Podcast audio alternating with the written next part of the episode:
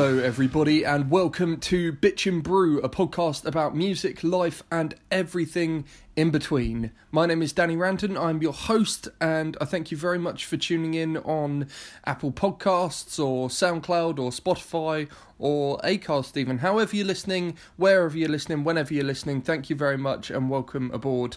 Um, welcome aboard. God that just sounds dodgy. Anyway, um, I wanted to start this episode by just saying a huge thank you um, to everyone who has checked out the last couple of episodes of the podcast. It's been a pretty epic start to uh, what I'm hoping to be another pivotal year for the podcast. Um, so if you checked out episode number 34, which had my chat with none other than Rou Reynolds from Enter Shikari, uh, or if you checked out episode zero of uh, the Bitchin Review, which is a brand new uh, monthly music review show, which I'm going to be doing here, co-hosted uh, by my friend and yours, Mr. Brad Thorne. Then I thank you very much for, for checking those out, and, and an extra special thank you to anyone who uh, shared it with their little buddies on on social media, or even the people that kind of you know approached me in person and um, and you know said some kind words about the last uh, couple of podcasts. It's been really really crazy crazy way to start the year, but you know, start as I mean to go on, I suppose. Um, now, this is episode number 35, and my guests for it are Ricky Bates and Toby Robinson. Now, some of you may know those names, uh, depending on, you know, where you are geographically or you know, within the scene, I suppose, in inverted commas. Um, some of you may not know who they are. So, to give them a little introduction, uh, Ricky and Toby are two of the top promoters at the Joiners in Southampton, which, as you may well know, is my favourite venue on the planet. We've recorded many episodes of Bitchin Brew there. I've seen many shows there. I've stage dived off their, you know, I've dived off their stage many, many times as we go on to talk about in this uh, in this little chat I recorded. Now I should actually um, start it with a with a bit of a caveat. I suppose. Uh, this uh, chat was actually recorded um, around the time actually no it was on the same night that we recorded episode zero of the bitchin review um so god this is over two weeks ago now and the original plan was to put it out in the lead up to independent venue week um, which, as many of you may know, if you are listening to this on the day that I'm putting it out, has already been and gone. I feel like such a fucking idiot. Um, it's not that I forgot about Independent Venue Week, I didn't. It's just that life got really, really hectic towards the the uh, the end of January uh, with with me working two jobs at the moment. I mean, we won't go too far into that, but um, you know, it it basically just got really really busy, and I just couldn't find the time to sit down and go through the recording and kind of do my OCD editing process, um, which is why I've kind of sat down today and gone, you know what, I've listened to the chat, it's great, let's fuck it, let's put it up as it is, as it is with some minor edits. Now, there may be a little bit of, um, you may have to do a little bit of uh, knob twiddling, as it were, with the volumes, um, just uh, because the uh, acoustics of the room aren't 100% awesome. But um, I'm very, very appreciative of uh, Ricky and Toby for uh, sitting down with me in their office upstairs at the Joiners. Again, as I mentioned, a place where we've recorded many episodes of the podcast. I've recorded uh, chats up there with uh, Murray from the Xcerts. Um, the episode with Haggard Cat was recorded up in that office. Um, Sam and Dan from Orchards when they were on the podcast last year, they we recorded up there, and um, and we also recorded uh, the chat with uh, Jock from Puppy um, on well, not technically in that office, but on the roof of the joiners, on the smoking area, which is which is referenced uh, in in this episode. Um, oh, actually, while I'm on that subject, congratulations to Puppy for the release of their debut album, The Goat. We will be chatting about that on episode one of Bitchin Review, which is coming very, very, very soon.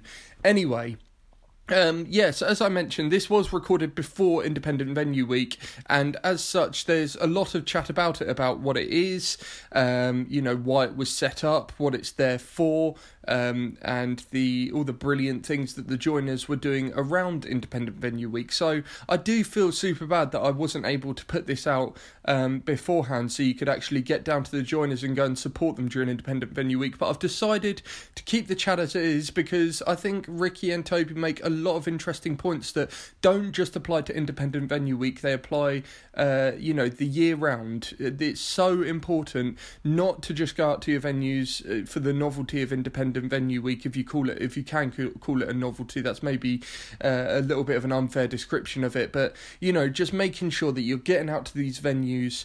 Um, any time of the year. Like, you know, uh, Ricky put a brilliant um, thing on social media about, you know, just try and get down there once a week, once every couple of weeks. I know times are hard. Everyone's so busy with their own, you know, personal lives and no one's got any money, but, you know, the the uh, joiners is always such a good vibe, and they always, you know, the the door price is never too demanding uh, to go down to a gig there. And who knows, you could go and see the next band who, in a few years' time, will be filling stadiums. I know that's certainly been the case with some of the artists they've had on the Joiners stage before.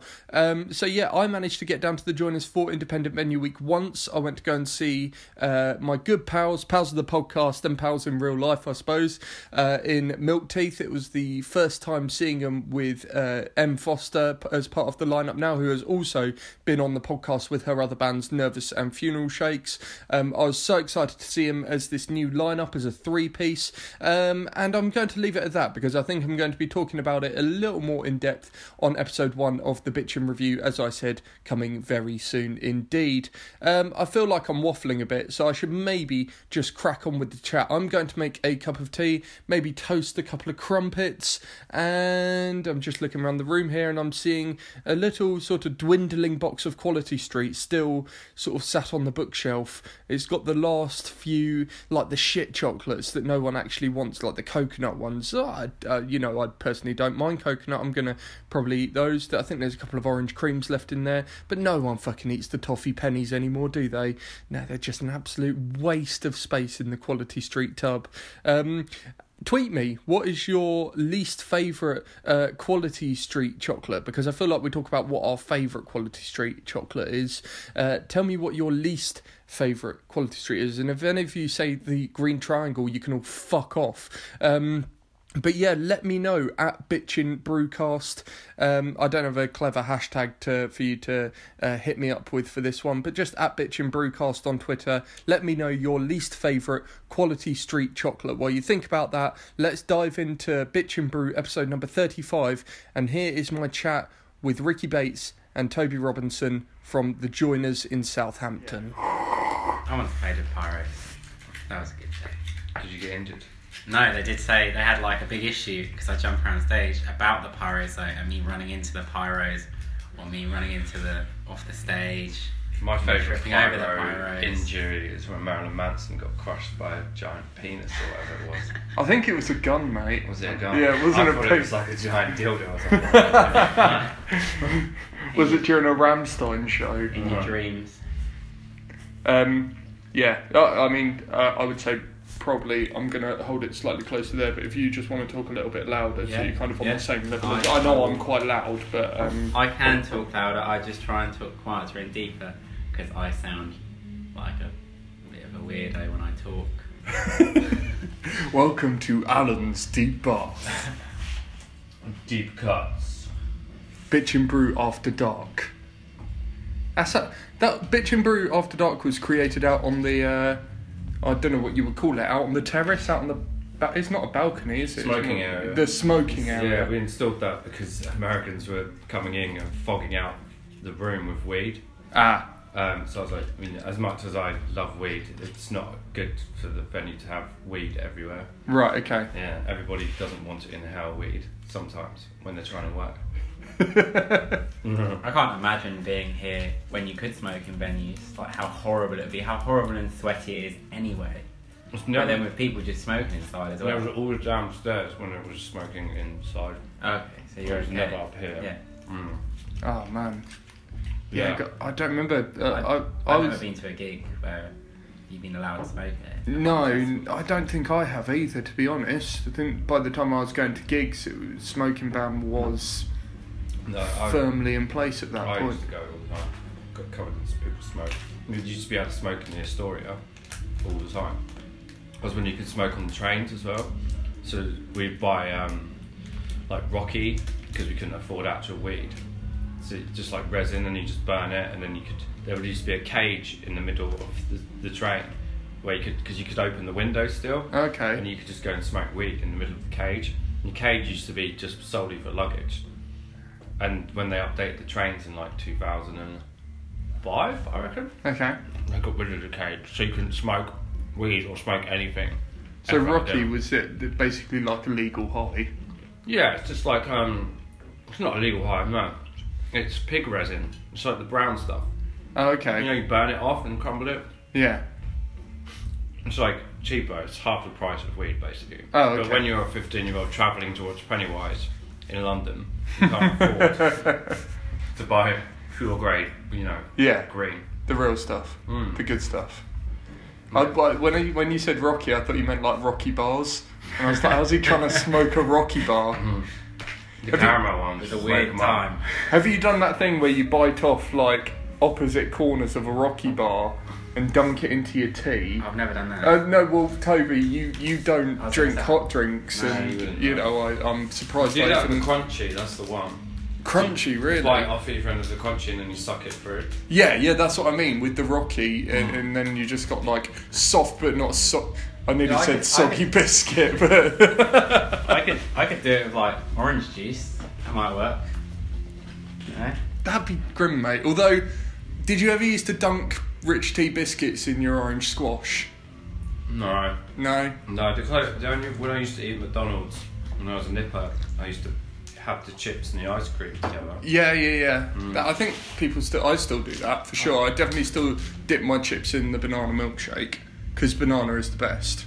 I hate banana milkshake. Literally, it's like Banana milkshake at McDonald's tastes like chocolate milkshake though. Do you not find that? It's because it all comes out the same like Yeah. tube that, that you always the up strawberry one. It's cross contamination. Yeah. Like Tastes like chocolate It's and just why the banana. whole vegan thing's not going to work in McDonald's because the people who work there, as if they give a shit about cross contamination, like they just won't care. they won't do it. Yeah. No, it won't happen. Like they they're just working there because they're like 15 and need a job. Yeah, they don't give a shit. They're not going to like uphold ethics of To- vegans. To be fair, I'm working in a bar at the moment, and I did indulge in a bit of cross contamination out of not being asked yesterday, hmm. where I used the same 25ml measure to pour a shot of Mediterranean gin and then a shot of black pepper gin. That's cross contamination for you. Bullshit. Or It's all if anyone from your work listens to this podcast, you're sacked. I'm fucked, yeah. Yeah. It's not. You- You're on. Timestamp The it, thing cut is, it out. alcohol's sterile anyway, so it doesn't matter. Yeah. It's like pissing into a 25 ml thing and someone complaining about it and me going, look, mate, piss is sterile, what's it problem? That's Not going to come out really it's, well uh, with a mouthful. What so, i- um, even is that? Is that. It's a pe- vegan peanut bar. You've got all the snacks today. I've eaten them now. I think I'm out. Are you fresh out of snacks? And you've got the onion rings. You normally have onion rings. No, I haven't. Onion rings is in like hot, actual breaded No, onion no, rings no, or like the like crisps? crisps.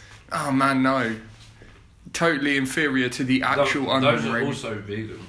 The onion ring crisps. Are they? Mm. And normal just onion rings, not vegan?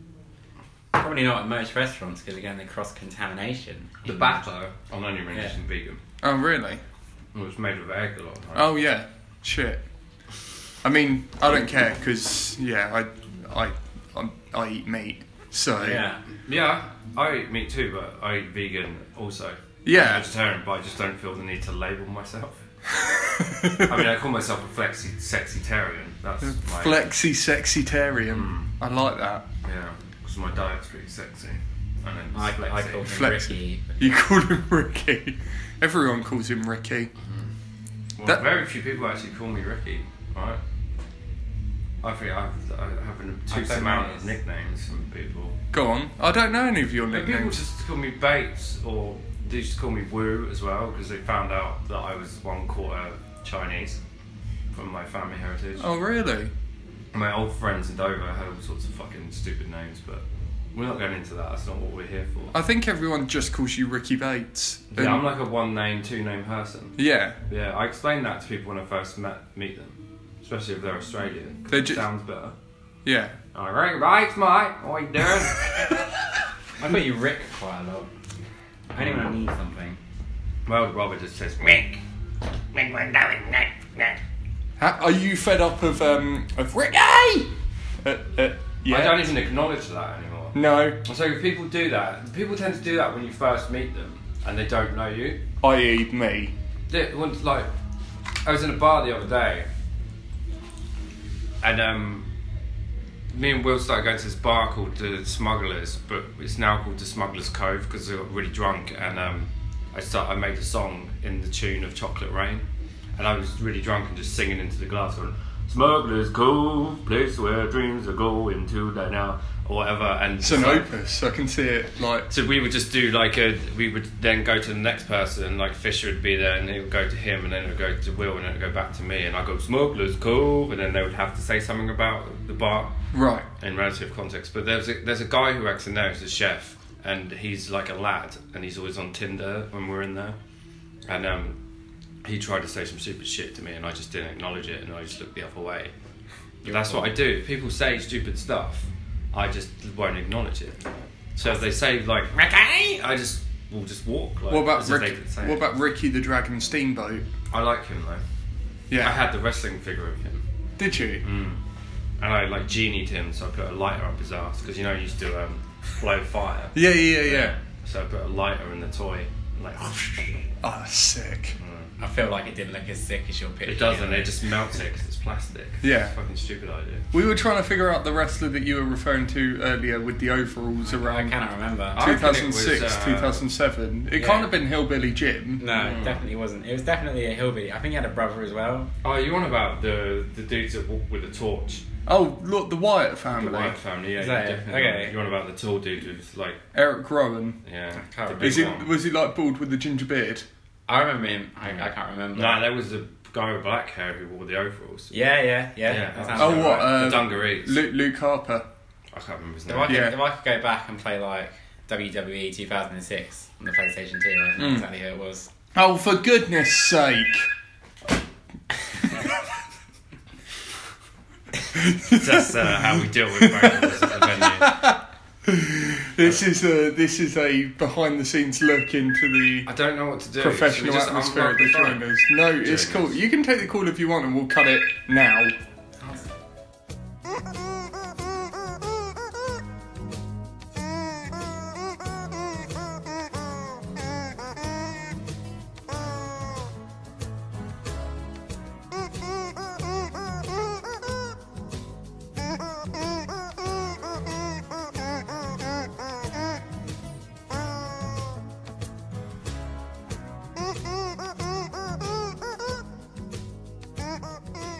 Thanks, bye bye. So, this is the questions that we get, sort of calls we get at the venue. What time's the band on? Well, that was something that was brought up on Twitter recently by by slaves. A band I don't really have much time for, to that be caused honest. a lot of controversy. I saw that. how do you feel about that whole thing? Because basically their argument was don't post I don't think stage I don't think the, uh, the the retort is to get on your moral high horse and go, "What about disabled people and blah?" Because people just say that to be a dick as a Mm. response. Because we have a lot of disabled people that come through here, and if they phone or if they message us, we'll tell them because that's an ex- it's a, it's a different circumstance. Yeah. And a venue would tell them if it's a person with a carer or whatever the situation is. If you're just not like a normal person, I think what they were referencing is that people who purposely go late just to see the headline. And Yeah. they just obviously didn't tweet it in that context, and everyone's taken it into it out of context Mm. just to attack them as Twitter is. Just Yeah. a big minefield of negativity and turning molehills into fucking mountains. Like, yeah. yeah, I, I think it's silly. I honestly don't think, I'm not even joking, there's a lot of bands, that bigger bands that we work with, who ask us not to post the stage times because they want people to come and see their friends' bands because Mm. they, they don't tour with random ass people. Yeah. Like, they, they, f- they fight with their management and agents to get the bands on that they love, right? That they think people would want to see. So they have every right to be like, well, we're not going to tell you what time we're on. Just turn. You know when the doors are. So if you've ever been to a gig before, It's pretty Yeah, obvious. it's pretty like- obvious, right? Unless it's London, which is a different case, because there's a lot of shows like when when Story played London after us. Ours was like a normal time, and they went on at like nine forty-five. And in London, they played KOKO, but doors were at like six, and then this whole show was finished by ten. Ah, Like, such a fucking thing, like them sits boner and- kill when that sort of thing. Yeah, happens. I know it's obviously like club loadout and stuff, but It's called disco loadouts, is what they call them, but um, it's just annoying because all of these places say that they have to have these club nights to survive, but then I, what I don't get is is the running cost of the venue is still the same, and they make the drinks cheaper. right. So where are they making all this money? And unless you've got a guaranteed like 500 people coming in Yeah. and spending like, I mean it's London, so you have to spend like 30 quid a head to get four beers probably. You know? Fucking hell, yeah. I mean, I've I've realised I've never actually um, been clubbing in London I don't at see the, the point. How can it be that much better than anywhere else? Yeah. Like, You got emo night here, so why not? I don't. I, I, all the alternative nights are exactly the same wherever you go. Whether Yeah. it's Manchester, Southampton, everyone plays the same 40, 50 songs. So, I, the emo night stuff that's been started in LA and New York has a bit more legit, legitimacy about it. Yeah. Because they're bringing in the bands that like they're playing, so they have like Jordan from Newfound or Ryan from. Had like. Frank Iero do it, and then Yeah, like so uh, James like- Dewees from Get Up Kids and Reggie and and they'll have like a small, smaller band play like Seaway or something or whatever. Yeah, yeah, yeah. And then, and that's cool. I like I like that element of it, but over here it's so overdone. I remember going to Face Down for someone's birthday at Scarlet like two years ago. I've been to it probably like ten times. There was just no one there. No. It's like the same two hundred people that are there. It's just stinky. It's um. It's not fun because it's a weird environment because the alternative kids that go to all all club nights don't really tend to go to shows. Mm. So they're all just posers. And it's like Fucking literally- posers. That is what it is. Like they're posers. yeah. That was- just end the podcast there. There we go. That's the sound of a mic drop in. Drop, drop your empty bottle of Apatol. Uh, no, wanna- it might I break. don't want to smash my bottle.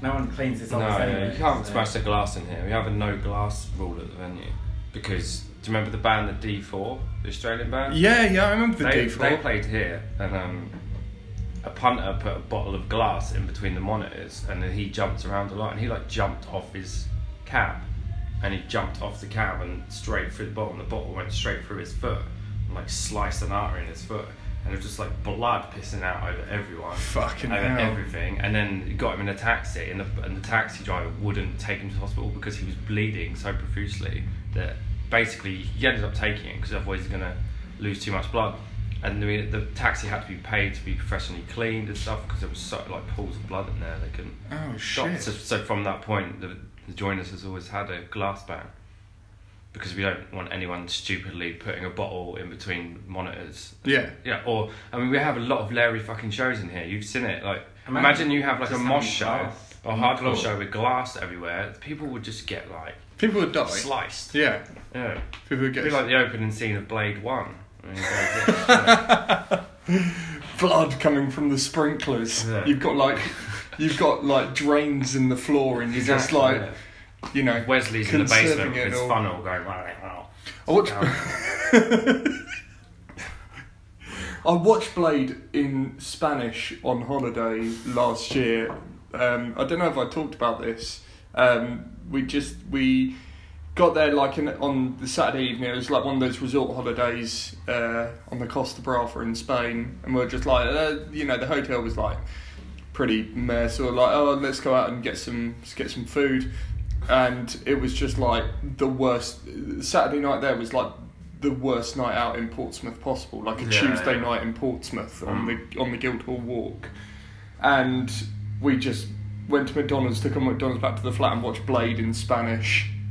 El El El Blade. That's what uh, holidays are all about. Yeah, When I was in it was Venice, bizarre. I watched Top Gun all the through. In Italian, yeah, yeah. no idea what's going on. I love the music. I've never actually- watched Top Gun. I've never so- seen the film, but I listen First to. time you ever watched. I listen. I know like I know all the words to every song. I listen to it in the gym. It's really good gym music. Is it? Really, yeah. So Super what? That's um, what is that? Highway to the Danger Zone and Then shit there's like that. Mighty Wings, playing with the boys. You know, great songs. Oh, is that the volleyball song? Yeah, Yeah. playing with the boys.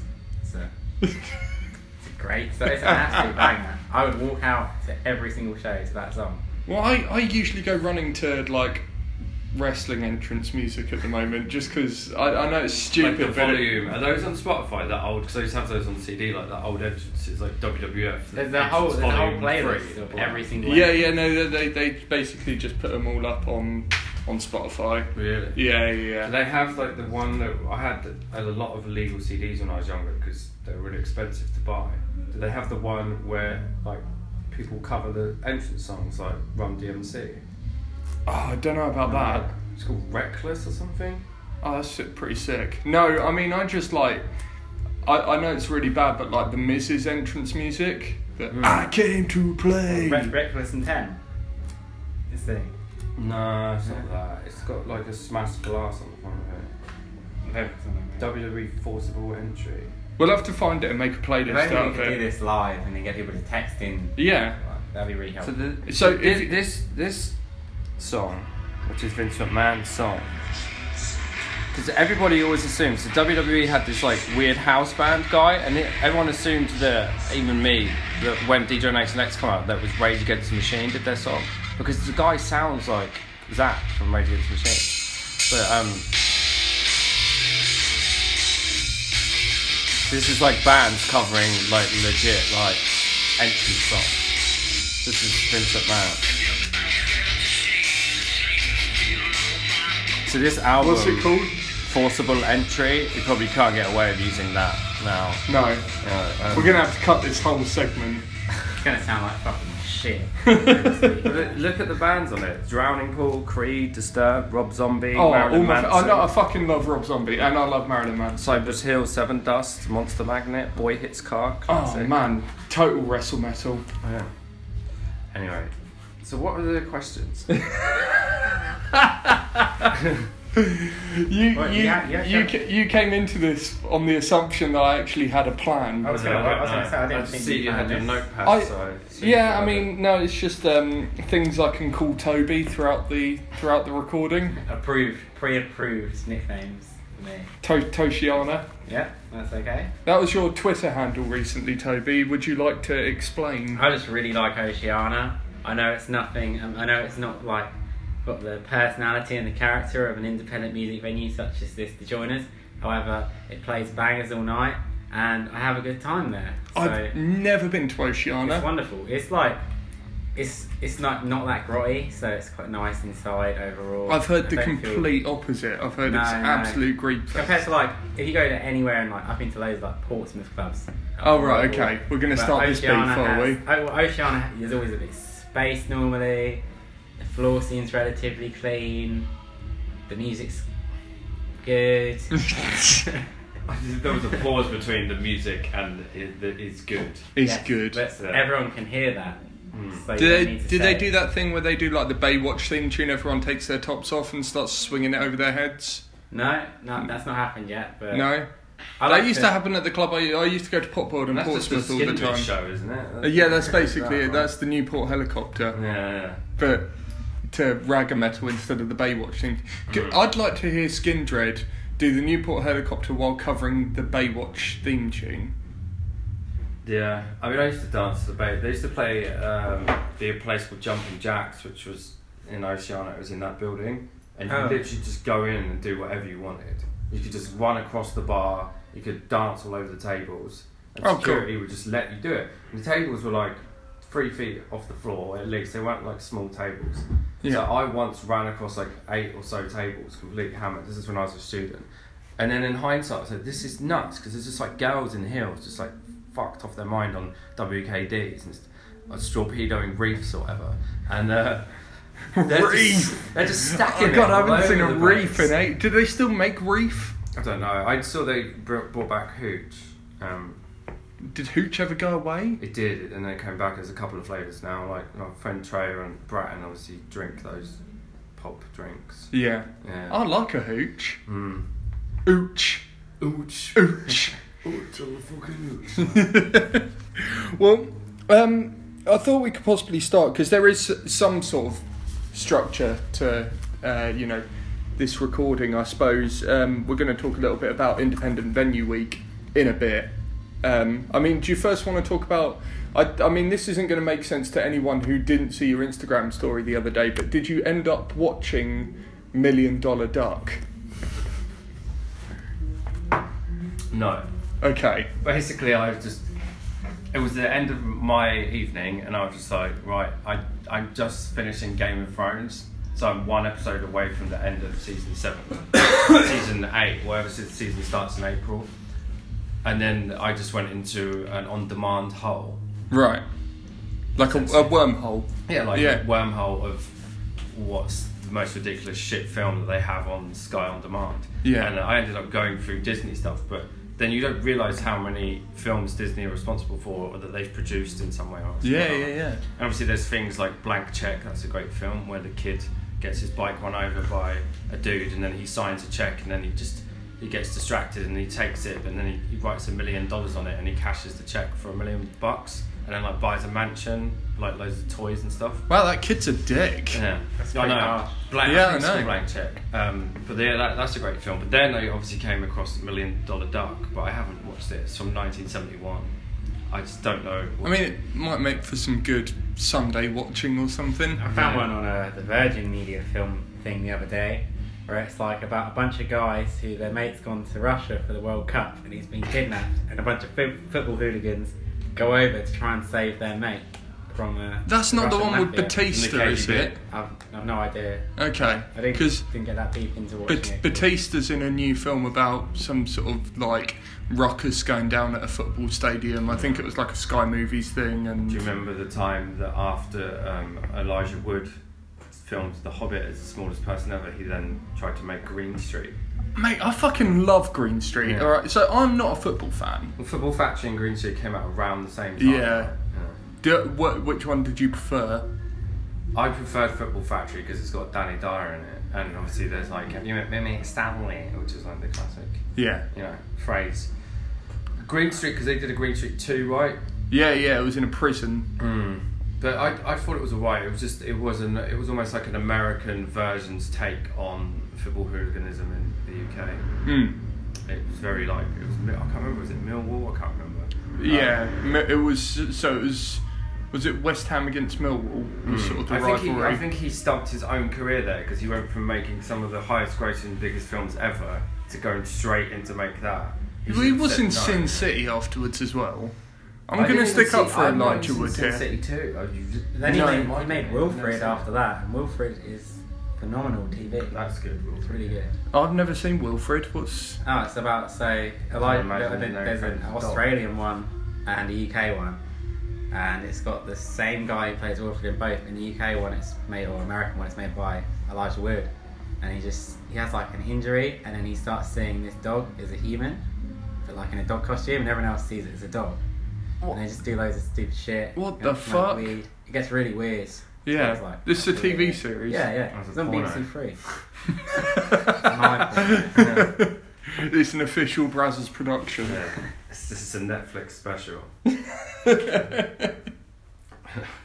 Um, I, I, I must admit, at the moment, in terms of weird TV, I've been really binging on. Do you guys ever watch Naked Attraction? Oh yeah, I've, I've seen that. Yeah. I know what I, it is. I fucking love that I show. it was just uh, a bit weird. Like, It is weird. I mean, so weird that, that's how you meet. I don't think I don't think anyone can form a relationship from that. There's like legit science behind, you know, they do sort of put little sciencey facts Mm. about like, you know, sex and relationships in between shots of dicks, you know. But um my girlfriend says I should go on it just for a laugh. We're we're in a long term relationship. We've been together nearly six years and she said, Yeah, go on it, it'd be funny.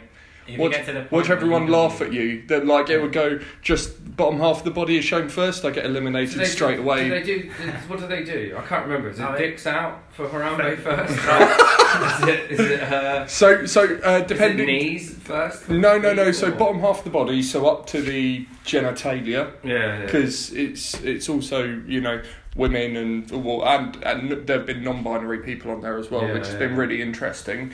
Um, and then the, they've like six pods, so they eliminate one after the you know, up to the yeah. waist, I've seen it. I just And- can't remember. and then the torso, and then the face, Mm. and then they have to hear them talk. And that point, they're left with two, and then the person who's doing the choosing has to get naked, and then pick the the person who they're going to go on a date with. Mm. So that's, I find all this really funny. I find like I haven't used Tinder and stuff in like five years. I recently installed it again, and even if you match with people, all my worry is is what if that boy or girl has a voice that's like helium or something, Yeah. or Joe Like- Pesci or something. It's Joe like Joe Pe- Do you mean Joe Pasquale? no Joe Pesci from like Ca- uh, Casino and Oh, okay. Goodfellas and stuff. Yeah, yeah. And Joe Pesci from Home Alone. Yeah, yeah, of no. I know. Um, and he's like, yeah, how's it going? You want to put down the stigma of Hey kid, get out the road. Um, what if a girl was like a, a 10 and then she has a voice like that? That's what I worry about. So I'm like, I just won't want to match You've got people. nice earplugs. Yeah, I know, I just can't now. Imagine having sex with Joe Pesci. I don't want to. He'll like bury you. All I could think about is getting hit over the head with a spade and being buried in, in the cornfield afterwards because I didn't perform well enough. We don't have any cornfields around here. luckily. That's that's not So is to that where your performance anxiety stems from? Yeah, I don't think I have performance anxiety. I just don't like going on stages. That's why I pay other people to do it for me. If you pay. Don't remember being paid? Mm. Well, you're a, a learner. I've never been paid for doing a stage dive here, and I've done a few stage dives here. You have done a few stages. Have you still got the video If of anything, me? you should be sued, not paid. the amount of You're, di- fucking you're diving. damage I cause. Yeah. Yeah, you're almost putting a hole in the floor. It's like it's one day you're just going to jump off and it'll be like an acme shape of your body and you just disappear appear through the floor into the basement. Yeah, I turned. I ended up in a rock. milk teeth video, kind of stacking it oh, Yeah. because I decided to do a tuck Ooh. jump into the crowd. They did like the full school of rock where you everyone just spread and you just hit the Yeah, yeah, yeah, exactly. Yeah. And then Macaulay Culkin probably drops a paint can on me from above or something like that. I think you, And then Joe Pesci kills me with a spade and buries me in a cornfield. I think you're learning how to stage dive better. Yeah. You know, you should always. If you're a, a person, how tall are you? Six foot. Four. Six, foot four. Yeah. So if you if you dive forwards and your knees hit someone, it's either they're gonna get hurt or you're gonna bugger your knees. So you slowly learn to like turn in the air, so you go on your back. Yeah. I think that's important that people. It's a learning experience. It's a You should do learning that. curve. Stage that dive people school need to If, during if you're the- six foot or over, please. Yeah. To your back Yeah. for your own safety. You should have one of those Those swimming around you. pool charts going Yeah. no tuck no tuck diving. No. No, but I've seen some horrible, horrible stage dives and crowd killing in this venue. Yeah, no, I bet you Just have. to be clear, anyone doesn't know what crowd killing is. You don't kill people in the venue. No. Um, but- Live executions. But they're basically like fights, but in a in a controlled manner. Yeah. Not like UFC, but um, it's hard to describe it. It's like a fight that will only take place whilst the music's playing, and once Expression. it stops. Do you, do you reckon you, release, you yeah. could do a charity MMA fight here? Do you reckon you could fit an octagon on the joiner stage? A very yeah, small one, yeah. Like a really small one? If we were doing cockfighting, yeah. Right.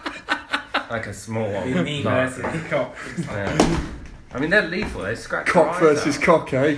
Hey. My Got uh, some sunglasses. one of my my best friend's dad used to have illegal cockfighting cocks that were just scary. They were, they were only they were like three feet, but they can like they fly up obviously and they go and like Yeah. attack you with their claws. Toby, why have you put sunglasses on, mate? In case there's like a surprise, I don't know how this stuff works, but if you pull out a I mean, surprise I haven't cock, pulled- I have to fight it live on air. No, I haven't brought a It's cockerel with me. I should say cockerel instead of. I'm, I'm not just going to pull out a cock. Yeah, we used to. Comes Yeah. out. It's not going to peck your So eyes I now just have this idea of uh, there being cockfighting with penises. So we would drill two holes in the bottom of the stage, and then I'll build like some sort of like bungee so you can lay underneath the stage.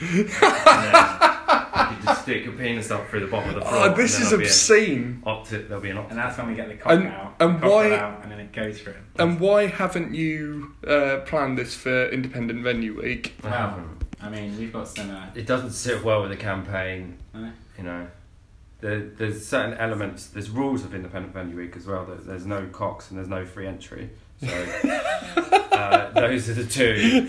Those are the two. Everything else is fine. Yeah, everything else is fine.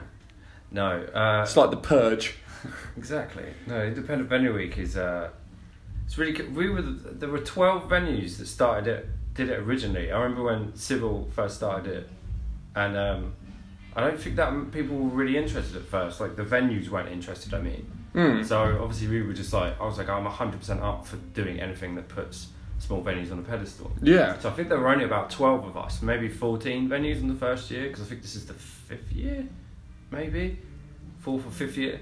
But uh, yeah, the initiative is it's kind of got bigger and bigger every year. But I do wish that I know some bands come out of the woodwork and do odd shows, but there are way more bands that should come back and do like, Yeah. underplays, just like one-offs. You Right. so you've so how long has Independent Venue Week been going, or how long has the Joiners been involved in Independent Venue Week? Since the very beginning, Okay, so it's what in its seventh year now. I d-? I think it's only five. I think this Okay. the fifth year. okay. Um, yeah, you'd have to look it up. I think it started in 2013. so what what was the um?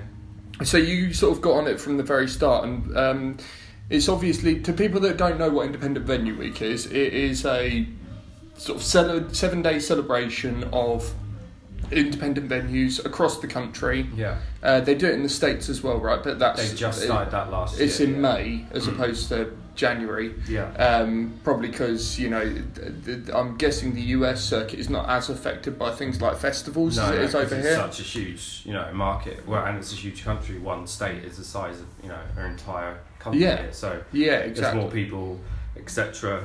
Um, but yeah, it makes it's weird because they moved it this year to the end of January because of the payday.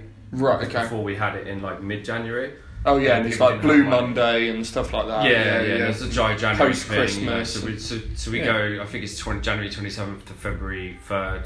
Um, but then we've got like this is the kit playing here on the Sunday before it starts, but that's Yeah. still included. That's in like the Independent Venue Venue Week sort of pre-launch Yeah. party, Yeah, isn't it? Yeah. which is cool. Because I've got a, you know, uh, like I was looking through the the gigs that the Joiners has lined up for this year. Mm. So obviously starting on the the Tuesday, the the 29th, I want to say. It's probably like the twenty seventh. Yeah, I'm bad with Oh, dates. it's, it's Monday the twenty sixth. That's what it is. Monday the twenty sixth, the official start. No, Yeah. it's Monday the 28th. I'm really sorry. Yeah, okay, so Tuesday 29th, I was right in the Yeah, first okay. place. Fuck you, Alright. Ricky. um, but uh, you've got Milk Teeth here. Milk Teeth have played here. God, I've seen Milk Teeth play here at least three or four times. Yeah. And then there's all the, you know, times they played What the Fest and stuff. Mm. So obviously having them back, it- you know, to kind of officially kind of open, obviously Yeah, yeah, saying, yeah, "What to this is the kit. kickstart. To kind of like properly kickstart it in the Mm. week is, is huge. And, you know, I'm really looking forward to seeing them with. Um, Yeah. uh, with them Yeah. on uh, guitars and vocals now. They haven't. They haven't actually played here since uh, they did that show we did in the summer with them and Employed to Serve, which was a year and a fucking half ago. chaos. Yeah. I think that's the hottest it's ever been. It was August. yeah, Yeah, it was so hot. Summer. It was like it was so warm. Yeah, that was pretty crazy. It was a lot of stage dives. So There was it was a really Yeah, good yeah, show. all right, That I was know. right. I was know. the one you stacked it at. Yeah, I know that's the one. Mate, I've stacked it stage diving every time I've but seen there's Milk Teeth here. one, so. Yeah. Raw, Yeah. slow motion. like, Oh god, you haven't. You've put like you've d- put it through iMovie and Yeah. you've put that Instagram for that. Like, you got, like rockets coming out of your shoes, and they're just like. Oh, so yeah, and I'd land and it's one of those fucking explosions. Yeah. Yeah. Um, yeah, so what were we saying? Sorry. uh, uh, so that yeah, that's like the first show. I did try again to get like some massive bands, but it's just whether the bands are motivated to do it. Even Milk Teeth, I think. I, I went to Anna and I was like, well, can, can we do this? Uh, I really wanted Boston Manor to do a show, but again, they're constantly on tour everywhere. uh, Fuck those guys. yeah, Friends of the podcast, no worries. but it's uh, it's one of those things where we can send emails all day and night for weeks on end, and then it's still we won't get any bites because the agents don't really want them to do it, or the the agent Right. represents a particular act has no interest in it, which sucks because obviously the amount of work that goes into it from independent venue weeks and let let alone all the venues that are involved in it. I just wish that agents would kind of talk to their acts at the end of the tour touring season prior Yeah. in like maybe you know November when everything's dying down, beginning of December, and go right. Who wants to like be involved in this in this initiative, or the Mm. management does, and goes right. Independent venue, we- we should really support some venues or towns where we started, Yeah. places we grew up in. How how Right. does it work? Uh, not to you know pry too hard into sort of the financial elements, I Mm. suppose, but how does it work in terms of uh, like the proceeds? Does it all go just straight back to the venues, or does it go to like a trust and then it's distributed to the venues? No, no, it's essentially like it's a stamp. Uh, in, independent venue is like a stamp of awareness on the venues of those shows. Right, So okay. we we the, things like Milk Teeth. I wa- I'm, I wanted to make that an independent venue week show because I feel like their ethics and their style, whatever that that works as that. Sort Yeah, of yeah. And then there's things like Shapes that were already touring anyway, but it just happened to fall in independent venue. Yeah, Shapes are going to be here on the Friday. Of Yeah, the, yeah. And then you've got What wicked uh, Friday night that'll be Yeah. with Death Blooms as well. yes. um, I've never seen them. I'm yeah, I'm I'm definitely got my eye on Death Blooms Mm. and ears. So um, yeah. uh, and and as well, you've got you've got Silent Rival who yes, are that, that's actually moved. moving. The tour's moving, so that's that's not happening. Oh. so it's moving to April. I Oh, think they okay. announce it next week. Oh, well, at least you get a nice Wednesday night off. Uh, when are we actually gonna do a BBC introducing? Yeah, we're gonna. Totally Oh, different. sweet! So is this with like uh, local bands? Yeah, we'll Mm. probably just throw some local bands out here. We got BBC introducing backing it. They're really good for backing like local Southampton bands, and then hopefully we just we don't like just throw these things together because things always like the diary starts really busy, and then throughout the month it just falls apart. Like tours get cancelled or moved. Yeah. So that's when we find all our local shows, and some local bands will do like if they can just bring like 20, 30 people, it still keeps the doors open. It's better to Yeah. have the doors open than to have nothing going on Yeah. especially in like independent venue week where it's important to acknowledge that the venues exist and with like a local showcase in independent venue week it's only three or four pound a ticket there's no excuse not to No, hell no. show up because the bands are good bands Mm. they're just not named big touring bands Well, I suppose you know the. Um, I suppose the Independent Venue Week was also set up as like a way of thanking the venues for you know the Joiners has such a rich history. Obviously, turned fifty last year, and the Mm. You know the contemporary acts today that you know are, are in stadiums. Your Ed Sheeran's, your your Green Days. Obviously, they're not together anymore, but Oasis have played here and Coldplay, and you you've obviously you very proudly sort of display this on in in the bar. You know, photos and old flyers from those nights and stuff, Yeah, and yeah. you know it's kind of like well that's that's what Independent Venue Week kind of champions the venues that kind of gave them that starting platform. I can kind of see that in one of the acts that you've got coming in on the Thursday of Independent Venue Week, Jerry Williams, who I think is just a huge. She's going to be a huge fucking pop star in a couple of years' time. Yeah, hundred percent. She did. Um, she's she's a lovely human being. The band's really great people. The Yeah. people that look after her. Um, I know that she's. I know she's just cut some deal in Germany with a label. She's out in the states doing stuff, so you can see like. The, Yeah, the she's been on tour with like she's been on tour with like Finn Wolfhard's band, hasn't yeah, she? yeah, yeah, Calpurnia. So like Calpurnia Yeah. are friends with swimmers, and then uh, like she went on tour with swimmers, Yeah. and they're out here. So there's like that whole kind of called younger, all those younger musicians, and they all talk to each other, and they're all really good friends, and they suggest other bands to each Mm. other and things, which is really cool. It has that like sense of community, which is really rad to see. But she's really, really good. I mean, that whole lineup's Yeah, it's it's- ridiculous. Like Wildfront are supporting. Yeah. Um, Wildfront do 400 tickets in Southampton, so it's it's six quid. It's a coup, isn't It's it? mad. like she's been doing it for like four years now so she's really been Yeah, I mean, I um, I used to do like student radio in Portsmouth Yeah. and got her on for a couple of sessions, and she's just, yeah, she's going to be, she's the real deal. Mm. Um, and then on the weekend of Independent Venue Week, you've got the UK's only Devo tribute band. Yes. Um, has that been confirmed? They are the only one. I might They set are. up. A, They're the only they're the, the only one that we're aware of, and they're the only one that Devo actually approve of oh, really? themselves. Yeah. They're So called that's- We Are Not Devo, which Yeah. is just like the best fucking tribute band name ever. It's Yes. very clever. I love the use of wordplay in it. Um, and then Black Midi on Yeah. the Sunday. And now Black Midi I was looking into today because they've been backed by the NME Mhm. among other publications, but they don't actually have any social. social, media. They don't have but- any social media presence. They don't have any tracks online. Mm. There's like one video that's sort of doing the rounds at the It's moment. just sound. It's just SoundCloud and Bandcamp. That's Yeah, their yeah. They, they put the stuff up directly, but they're ve- again they're very young people. They're like Yeah. younger kids, but um, they're just incredible live, and they've just grown this reputation. have And they played here before? This is the first time. It's almost sold Right. out as well. Oh, wow. Um, which is really cool. But they've had obviously like Six Music have played them and stuff, so it's Yeah. it's more that they're proving that you can like be in a touring band and do tickets without like constantly being on Instagram and Twitter and Mm. Facebook and stuff. It's it's it's kind of taking it back to the old way that used to people used to discover music by actually going out and Yeah. just seeing a band and It's like seeing weird when- now. Like bands can do it. Like, like like bands who aren't maybe as good, but they're really good at social media, and they can just have that social media and have that image, Mm. and use that to carry them further than music. Re- realistically, how important is something like Independent Venue Week? Because I can definitely see why some people might be cynical of it, Mm. as like uh, you know, like how some people are very cynical of Record Store Day. Yeah. feel like it's the live music equivalent of that, where people are like, oh well, it shouldn't just be a day dedicated to record stores. You should really be supporting it throughout the year. You- you I mean, they're totally right. Like from that point of view, I, I don't think there's a need to be cynical about Record Store Day. I mean, Record Store Day, I do think there is because uh, it's uh, labels put stuff out to uh, like people make an insane amount of money, Mm. i- and they do it because they know they're gonna hit quotas and stuff as well. Yeah. uh, and they whack the price up on everything.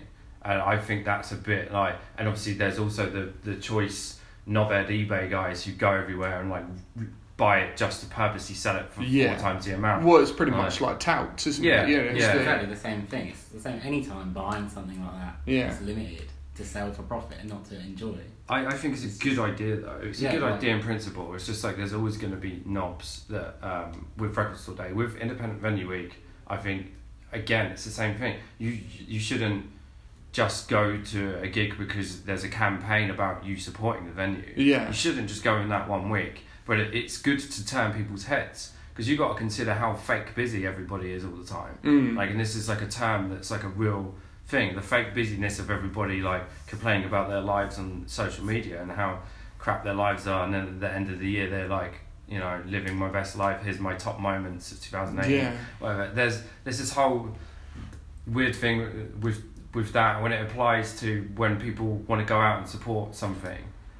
You should just do it as a person, like. But everybody like independent venue week is one of those things if people come out and they go oh i haven't been to the joiners in two years but i'm going to go out and support it this like one time and then you kind of have to question it like how Yeah. i am on the band on the band on the venue twitter is that i try to slowly educate the general public in how the music industry works Mm. without being a, a whistleblower and getting having to sit in a you know a un Yeah. a julian assange um a ricky leaks Yeah. Ricky. Leaks. Oh, Ricky Ricky Leaks. um, That's was like, If fantastic. this was QI, that would be like the flashing word. Yeah. WikiLeaks. It's hot. I, I think that's what I'm saying. I think it's important that exists so it turns normal people's heads. When I Mm. say normal people, I mean people that are too busy because they've got their nine to five lives or they've got kids or Fa- whatever. fair with the music fans, you know. Mm. People Yeah, don't- yeah. People don't get it. like that guy at Fontaines DC last week who was sold out and it's great for the venue and it helps to make some money back. He was like, I can't believe the joint is open every night and it's struggling because that one show was sold out. But then we've got like a ton of shows that don't sell out or that lose money and then that, that money Yeah. has like that money just gets sucked back into the venue. It's not like we're making a huge amount of money and people don't get that. Yeah. Like The thing is, we can't we can't explain. There's a certain element of professionalism where we can't be like, oh, this band's getting paid this much money, plus they take eight percent of the door, Mm. which leaves the venue with twenty percent, right? But then we pay twenty percent in tax and ticketing, so we basically are left with just the bar. You, Um, yeah. and and so so so that's that's the issue that we can't explain that I mean I've explained it now but I can't like start putting it all over social media Mm. Because it just doesn't It costs it's not fair like you can't it's it's professional It's almost like playing a bit of a pity card, isn't it? yeah, You know, yeah, you can't be like, oh, we have to pay. Like, we choose to do it. Essentially, we choose to do it, and it, whether this venue stays open for another 50 years or if it closes in five years, Mm. that's as much as whether it's me or, or Toby booking at that point. It doesn't Yeah. matter. It's down to the people engaging. Like, and if people choose not to engage, it's their fault that these venues are closing. I, I mean, I'm not saying it's solely people's fault. No. but there's other factors like noise abatements and um, you know people wanting to buy the land to turn What- it into. Yeah, I was looking at some stats earlier because it was. Um, I don't know if the joiners took part in this. The the UK's first live music census. Yeah, we did that. There's a Yeah. there's a giant interview with, that Uh, I did for it. Oh really? Yeah, if you, if you if you type my name in and put UK Music Census, there's a, there's a massive interview. Oh okay. Uh, that was a good that- plug, man. that in my. Uh, Yeah, I was pr- I was pissed off that. that day clearly because I spoke to the woman who was running it for about an hour on the phone, and I just went in on certain Mm. elements of the music industry. Well, they, they were saying that uh, in the census it said that a third of the 200 venues that took part have experienced problems with rising rates, property developers, or both. hmm So is that, I don't mean to pry into, you know, whether business is good or whatever, but is that something that you've experienced uh, with the joiners? Yeah, yeah, we've had um, property developers not so much. There's been the conversations of so essentially the guy who owns the land under here. So for years I've said the building is listed, and then Mandy and Tim, who are the owners of the venue, said no, no, it's not, no, it's not. And then I spoke to somebody else, the council, uh, and then she reached out, and then at the end of last year we found out it actually is. Wow. So the front of the joiners to where the bar starts is a listed building. It's grade three listed, so they'll never be able to knock it down. I mean, they could turn the venue into something else, but the, the facade of the venue would have to stay the same. And the problem is with that, property developers aren't going to want a, a fig. Who's going to want to move into a place that looks like a pub on the front? Mm. And they can't change the windows, they can't change the doors because there's all these rules of grade listed buildings where you can't change any yeah, yeah. structure or structurally you can't change it legally. Um, so until that come through, there would have been issues because we've always had this. Like this venue costs like four to four and a half thousand pounds a month to run, a running cost before you sell a single ticket. Right. Right. So that's just to be- before you pay a staff member as well. Yeah. I'm just talking about the rates, the business Yeah, rates, the rent rates, the the power, uh, the obviously the PA and the lights and Yeah. you know just everything that for the building to function is like four and a half grand. Wow. That's before we buy beer, do whatever. Yeah. It's so expensive. It's way over the rateable value of the business, um, which is really, really annoying. And all this stuff's really boring that people don't really know about. No, but I- it should be. Um, it should be at least around up, the three yeah. grand. It should be around three grand. I'm going to Right. interject because obviously, like we've hung out loads, me being here, and you know, Mm. often getting drunk, often having a cup of tea at a show because Yeah. I've been ill Why coming don't, here. we, why don't we come to hang out with you? Yeah, that'd be nice. Come by. I mean, it does mean coming to Portsmouth. work? Yeah. Well, I, I'm, Uh, although I'm I'm working behind the bar at a like a nice Belgian bar at the moment, so come drink some strong Belgian beers. Mm. Um, but um, you know, obviously, Toby, you've been sort of uh, working behind the scenes here for the last couple of years now. Yeah, about two years. now. About two Yeah. years. Ricky, how long have how long have you been here now? Um, I've looked after it. I did shows here before I was like looking after it. I Right, never okay. meant to come in and look after it. So basically, in November 2012, the venue was like close to 70 grand in debt. Right. And they were like, well, we need to clear this in three months or we're going to close down. And I was like, oh, good. And at this point, I was just doing my own shows and working as a game supervisor at HMV. Oh wow. so I was cool. doing like eight hours there, finishing at six, going to do a show, staying up all night, going back to work at nine in the morning, and doing it over and over and over. Not Yeah. doing shows every day, maybe two or three shows a week. Um, and then uh, my shows here were doing really well, like Polar Bear Club and Wilhelm Scream and the Flatliners and stuff. Yeah. And so the What roughly what year was this? Like- 2012. oh, sick. Oh, before that, before these other shows were between 2008 and 2012. Right. Okay. Um, so that like the earlier What the Fest and stuff. That Mm. uh, the first one was like 2008 2009 yeah. Um, the, I don't have any prices for the first one. so I have it tattooed on my leg Oh, really? The original, the original Octo Eye. Oh, So okay. that's the original. Um, I mean, this is great for a non-visual medium. Yeah. But oh that's man, that's ace. Octo Eye. But then that became obviously all this other stuff, and we did two, three. Uh, the, these are the older ones, but. Um, To to give always- context, we're, always had the octopus in it somewhere, Yeah. apart To- from that one. to kind of give context, we're in your office and it's kind of covered in posters from previous. Something I did want to talk about was was what the fest, which has kind of become. Um, you know, a bit of an institution in the in the Southampton music scene. If you Yeah, don't yeah, mind me asking, because you know it was weird. I I know. Did you you also as part of being a promoter, you did a lot of house shows to start Yeah. with as well. Yeah, yeah. I kind of came into the scene when it was kind of in a state of flux, and I feel like I kind of missed out on the bulk of of house shows because I was coming in at like the tail end of 2015. I think Mm. was the first house show I ever went to was one of Kate's house shows. Yeah, so that was like after we stopped doing that. So yeah, I think the first house shows we did were because I dug out the photos. So it was like our time down here, which is like obviously Will's old band, the Don Ramos players, Human the Atom Bomb, Four Foot Fingers, all that sort of stuff. We Wow. just do it. I think that was 2007, Mm. maybe. Uh, 2007, early 2008. But I was just a student, so I was a second year student, Yeah. um, or third year student actually. I was third year student at this point. What what's kind of um, been really cool to see is that even though the house show scene here has kind of petered out, I Mm. mean everyone I know that used to do house shows uh, is you know either no longer doing house shows or yeah yeah they, they, they, they've sort of you know they've moved to a different city or a different country even so um, you know and that's totally cool for them because you know they're doing awesome things elsewhere. But one thing that I've kind of noticed as as being a constant is the is the sort of support that's given to to the joiners. Yeah. Um, uh, was it no? Sorry, I'm still stuck in 2018. Obviously, 2017 Mm. when there were the essential repairs needed. Remind me what they were. That it was. So this roof, there's because this building is from 1810. Mm, Right, hence why it's listed, and it survived the Blitz in Southampton. So wow. it's one of the last remaining buildings that Yeah. survived the Blitz as well. Um, the roof, obviously, the building is like this, so it's pointing. It's very pointy, like an old ch- church. So water builds up all over the bloody place. Yeah. So the water leaks um, through. When it still bloody does it now, we have to be really careful with it because there's like a filter that we got put in, but it leaks through into the live room on the floor. Like Toby's come in before and he's had Oh, to like mop in. for two hours. The whole venue loading, was just like- like flooded. Was it like Waterworld? Yeah, well, Yeah. like I literally came in and I had no, I was just, fuck's sake, not again. Turn the joiners into And, uh, rapids, got like my- Center Parcs got a Rapids. 30 nil set list on the wall, and I came in one day.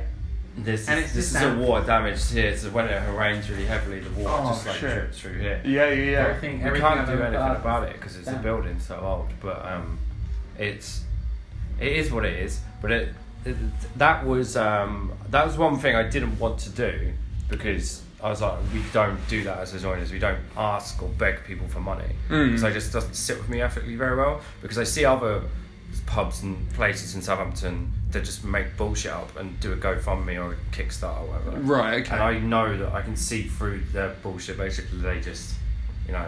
So I don't want to.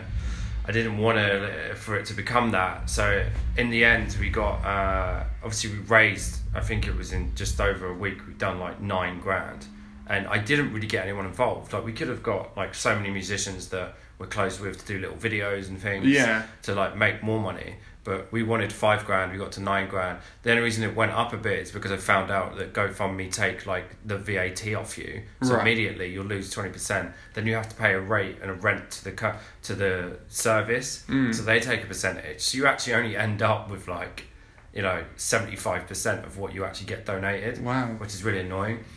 But that's all new to us because we've never done it. Yeah, so yeah, yeah. Obviously, I had to read through all the terms and conditions and have arguments with them on email. All email. the and stuff like legalities and Yeah, yeah. the small print. You know, all Mm. those companies, they're not.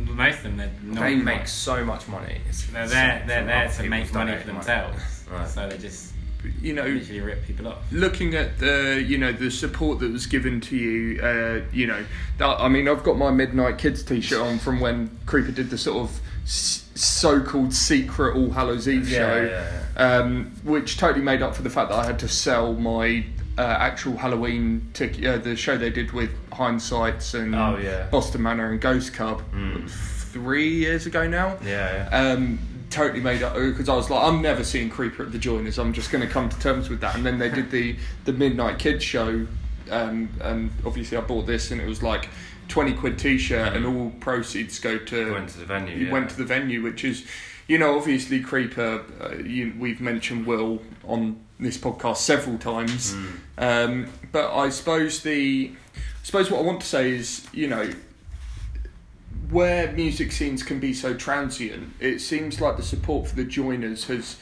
always been so constant. And would you say that's kind of a, a real driving force that kind of keeps you doing what you're doing on a daily basis? Yeah, it's, it's reflective of the way the venue should be run and how it wasn't run before. Mm. I don't like how, how it almost shut down fully in 2012. Like the guy, the guy that was owning it and the, it wasn't being looked after properly, basically. Yeah. Um, This was before I came to the joint. I didn't come to the joiners until 2013. Yeah. My first show was that Story So Far show. With, okay when the security stage died. Yes, Yeah. it's fucking brilliant. yeah. Um, I did too, and it was a better stage dive than the Milk Teeth one.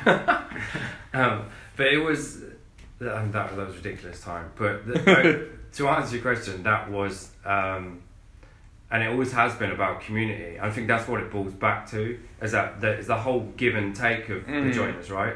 And we'll pay it forward because obviously we don't do shows here. We do shows all the way up to uh, Guildhall if we want to, but not really. So we kind of keep it around engine rooms level, like 800 cap. But if we can get some local bands on these bigger bills, which Yeah. sometimes we can, we will pay it forward and we will put them in front of sold out big crowds. Yeah. And give them these opportunities. You know, we, we will do it. We'll fight the local bands corner to the end because there's no growth within the local scene without them being put in front of new faces, right? Yeah. Uh, and in a lot of places that's died off completely.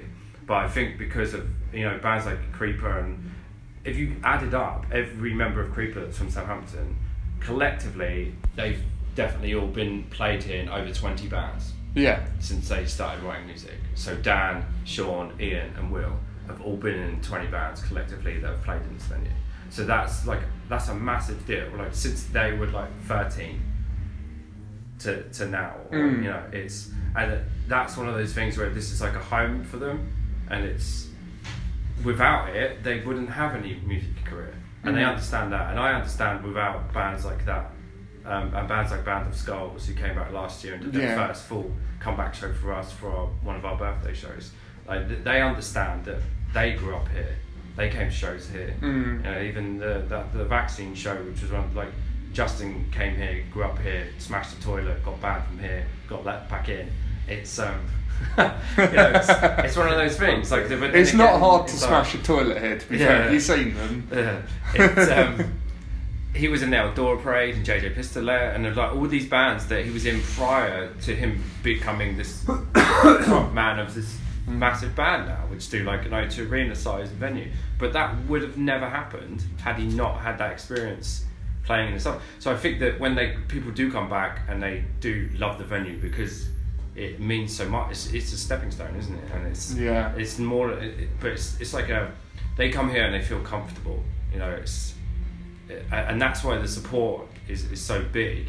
Is because we're just like a massive family. We don't, we don't put, I don't certainly put a line between me as a person that runs it day to day and a guy who comes in here three times a week.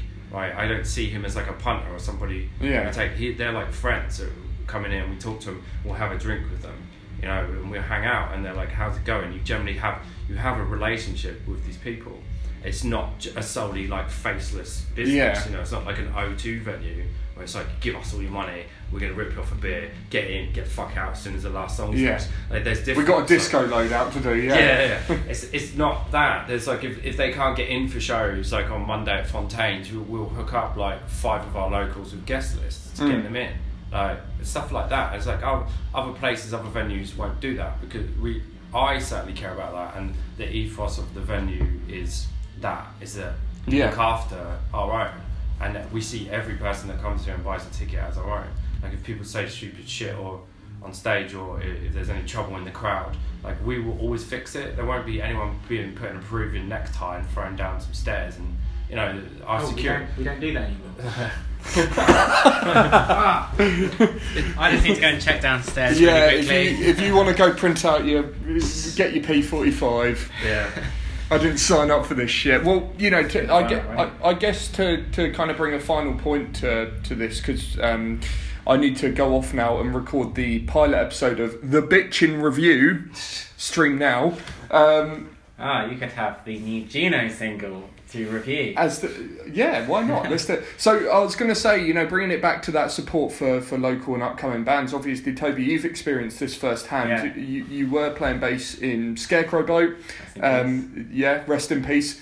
That, although they live on through the theme tune of Bitchin Brew podcast. yes. Um, and uh, and now you're in the band Juno, who, Yeah. who who have played here on you know Loads local times. support slots. Yeah. Uh, you know, of the last few Well, like, months. it's so difficult to find in some places. Like I grew up in Reading, yeah. and in Reading I can't find just any big touring support slots. But from here, from when I started playing in bands, I played a few small shows, and then we were bringing people to shows. And I've played, I've managed to play the Midnight Kids show, played with Mallory Knox. You played these huge bands. You don't get those opportunities very often. And Yeah. Many, most places just won't even bother allowing you to do that. And there's, Mm. there's no reason I deserve it over anyone else. But I've been lucky enough to get those opportunities. And other bands are lucky enough to play play these shows. It's like uh, the Sherlocks played the 1865, and we had two local bands supporting them with, in front of 500 people. How Yeah. often does a local band get to play in front of 500 people? Yeah, no, Never. you rarely see it. Yeah,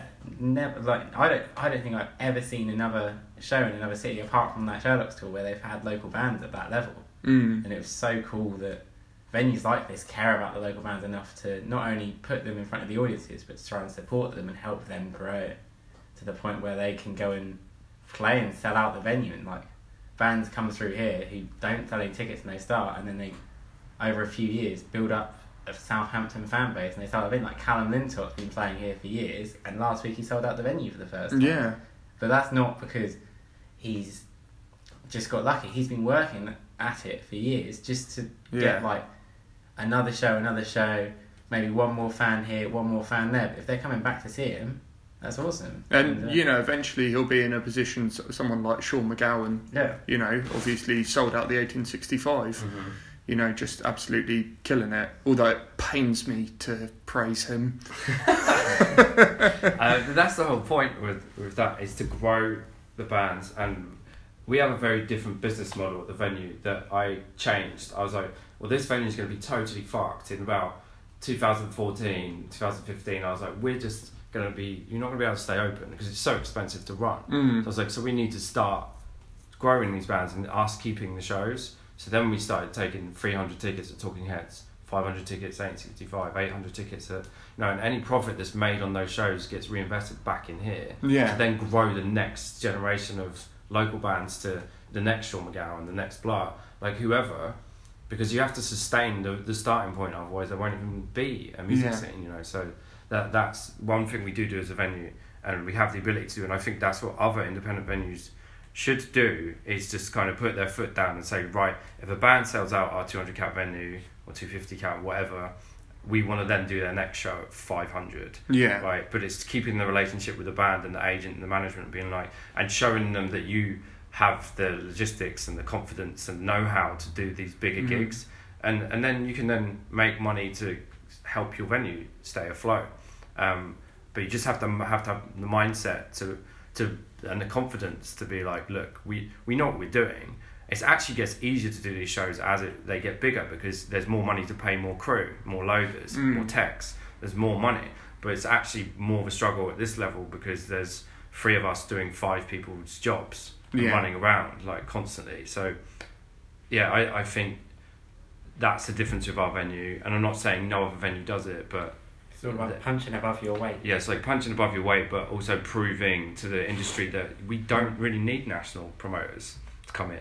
Like I know they've got a lot of money, and that's fine, and that's a safety net. The the worry is is that independent venues, independent promoters don't have the cash flow or the money to do these bigger shows. Yeah. But if the tickets are there, why don't you? I mean, you do.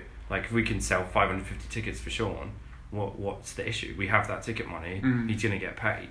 If we can do 800 tickets for the story so far, we can do 800 tickets for the DMAs. The tickets are there. The band's gonna get paid. I, so I don't see what the problem is.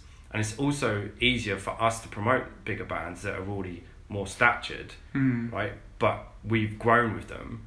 Like indie bands like the DMAs, we put them on here for hundred pounds the first show, and there's thirty five people here, right? Yeah. And then two years later, we're doing eight hundred tickets at fifteen pounds a ticket. At the engine rooms, Yeah. right? Yeah. So then it's like, but we we've grown with that band, and the Mm. band want to work with us because we believed in them in the first place.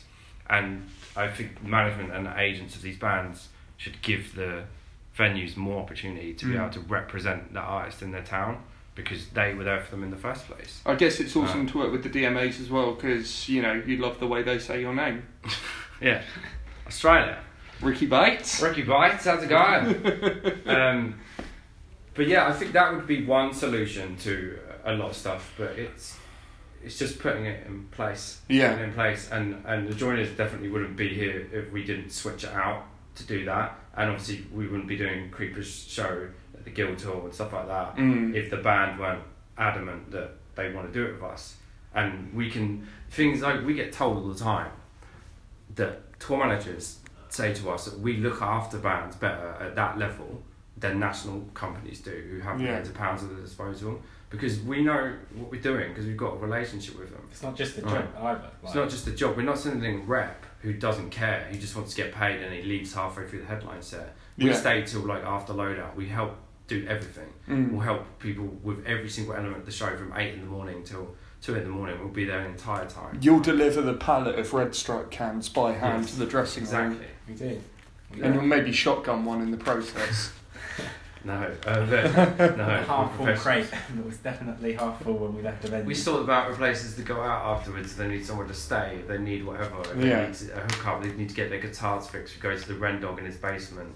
Like when Basement played down here the other day, uh, Matt Reynolds has a guitar, his own gu- guitar business in his basement of his bathroom. Weirdly enough, you lift the floor up and you go under there. Wow. Um, I took Alex and and the guys. Had to, kind of had a problem with part of the guitars, the innards of the guitars. I don't fucking know. No, the- it was it was a pickup problem. the left phalange. Yeah, and uh, the, the wangler. It- he, he went and fixed it and stuff, and it, it's cool. Like having all of that, it's almost like we know every single element of how a show works from the top to the bottom. So just just let us do it. Mm. Um, I'm sure it, if other like national companies that come in, they send a faceless guy. Sure, he knows how to order a rider the same as anyone else does, and get someone to sign a bit of paper for some money. Yeah. But if you, if you have a real issue where you're like, oh, this person needs to go to this, oh, I need to uh, s- to send some money, uh, like how can I how can I send some money to this person in this country? How can I get my guitar fixed? Oh, we need to get some sticks from this person. Is it possible to do? There's like all these things that they wouldn't be able to sort out, and I know I've seen it myself, um, where the bands get mad. But that's why I feel like you should let the people who know how to look after you the most and who Mm. give a shit as Yeah. an individual Well, like, to the- do it, and it's not they're not just being paid too much money to do a, a job. Like For the touring bands, they're going like for like half their year. They're waking up in a different city every night with different people, and having someone there who actually cares about how they feel is so different. yeah, to- that's the whole mental health Yeah. stigma as well. Yeah. Like if you have someone who just like sits in that office, hides away all day, and is just like sending emails and whatever, not actually engaging with the band, and it's Mm. like they're just in another city, like nobody's talking to them. They sound check. It's this autonomous kind of lifestyle. Yeah. like with us we have relationships with the artists and, and that helps our mental health as much as it does theirs that they're having this break of conversation because they're stuck around the same people in a bus or a van Yeah. for hours on end It's nice to see know, a new face or Yeah. or, or or an old friend, you know. Exactly, that's what it is. Yeah. It's old friends. They get excited about going to certain towns and hanging out with their mates, and then they're playing a rock show that's awesome that night, and they know they're going to have fun, and they know they're going to be looked after. Mm. Like a lot of bands, obviously suffer from anxiety, anxiety and depression, so they have problems on tour. Yeah, where they, yeah. You know, they struggle with it. But if they know they're going to be looked after, that dumbs that down so much, as opposed to them walking in and being a total stranger that they don't know. Um, but that's another element of it. That's another podcast. Mm. It's, it's it's all fun until some lanky six foot four twat stamps on all their pedals yeah. and stage dives and And crushes someone. crushes Crushes their little of their sister's skull, who's Yeah. only 14, who's sat at Fuck's the sake! God damn it, She, Danny. well, she was trying to do a Snapchat the band, and now she's got a broken phone. Apart from how to kick that guy, but at least he's not crushed seven people at the door. Alrighty then, that was. Uh, I feel like I say alrighty then at the end of every every single chat, but um, it, well, it was very much alrighty. Um, it was more than alrighty. That was a great chat. I really, really uh, appreciate uh, Ricky Bates and Toby Robson for giving up uh, a little bit there uh, Friday evening a couple of weeks ago. Uh, to have that wonderful chat with me again. Sorry, lads, that I couldn't get this uh, get this out on time for Independent Venue Week. Um, if you managed to get along to a show during Independent Venue Week at the Joiners, then good on you. And uh, if you didn't, then that's okay. You know, because the Joiners is open all year round. They've got some fucking amazing gigs coming up. I'm really, really excited for some of the stuff they've got coming up. So go to joinerslive.co.uk to go and book tickets uh, for shows. They're pretty much open, I think, seven nights a week at this point. Um, they've definitely got you know at least five or six gigs going on a week, which is just incredible for an independent venue in the UK at the moment. But wherever you're listening right now, if you can't get down to the joiners, uh, if you're listening, you know, on a, at the other end of the country or even overseas, just get down to your local independent venue and just go and show your support, show your love, not only for the venue but the for the bands that are taking the time to, uh, you know, to perform for you that evening and, and the staff who are facilitating that. Just go and support the independent venues because if you don't, you're going to end up regretting it when they all start closing down, uh, which they already have done let's uh, let's try and reverse this trend, shall we? Um, that is uh, the end of Bitchin Brew episode number 35. Thank you very much for uh, tuning in. Um, uh, like I always say at the end of every episode, if you like what you've heard, please uh, subscribe to Bitchin Brew on Apple Podcasts or SoundCloud or Spotify or Acast or whatever platform you're listening on. Um, maybe even if you're listening on Apple Podcast, give us a positive review because it really helps push uh, Bitchin Brew up in the old iTunes algorithms, which are really unforgiving for independent podcasts. So your kind words, if you have liked this episode, are really, really vital to the sort of the exposure of Bitchin Brew, as it were. Um, if you're not on Apple Podcasts or you don't want to leave a positive review, maybe just uh, tweet a link to this episode, uh, share it with all your friends, go and send it in a message to someone. If you've got a friend who is interested in getting into the world of gig promoting or into live music in general, then they may find some really cool little tidbits of uh, information and advice uh, within this episode, buried deep amongst all the chit chat about weird m- movies about million dollar ducks and and snacks and um, sucking tea through uh, bars of Rocky, um, the biscuit, not the drug, as we clarified. Um, thank you yeah, so much again uh, to Ricky and Toby for that one. That was a wicked chat. Um, I will be back next week. In fact, we're going to put out episode one of the Bitchin review. Now, I've not actually recorded this yet. Um, we're going to be recording it next week, and then I'll be putting it out the week it's actually recorded. I'm going to be a little more disciplined next time because we're going to be talking uh, myself and my Bitchin review co-host Brad Thorne about the biggest and arguably best uh, review uh, releases. Sorry from January. So uh, we're going to be talking about some of the really big alternative releases. So Bring Me the Horizon and uh, the Fever 333 or Fever 333 as I should refer to them. The big surprise covers album from Weezer, the Teal album. Uh, we're also going to be talking about the debut EP from A.A. Williams. We're going to be talking about the new album from Pedro the Lion, um, the re release of the debut album from Press Club. Uh, what else? God, what else are we going to be talking about? Oh, The Twilight Sad. Yes, I'm really looking forward to talking about that one. And there's one other which I cannot think of for the life of me right now. Oh, of course it is. Puppy. Yes, we're going to be talking about the debut Puppy album, The Goat. Um, silly me, as I mentioned that in the intro. Um, but yeah, so Bitchin Brew, uh, sorry, Bitchin' Review God, I'm all over the place. I'm buzzing off of uh, buzzing off of caffeine today. Uh, but the Bitchin' Review episode uh, number one, which will technically be episode number two, will be out next week on this very platform that you're listening on right now. So make sure you are subscribed to hear that first. And uh, until then, I will see you on down the road. Take care now. Ta ta.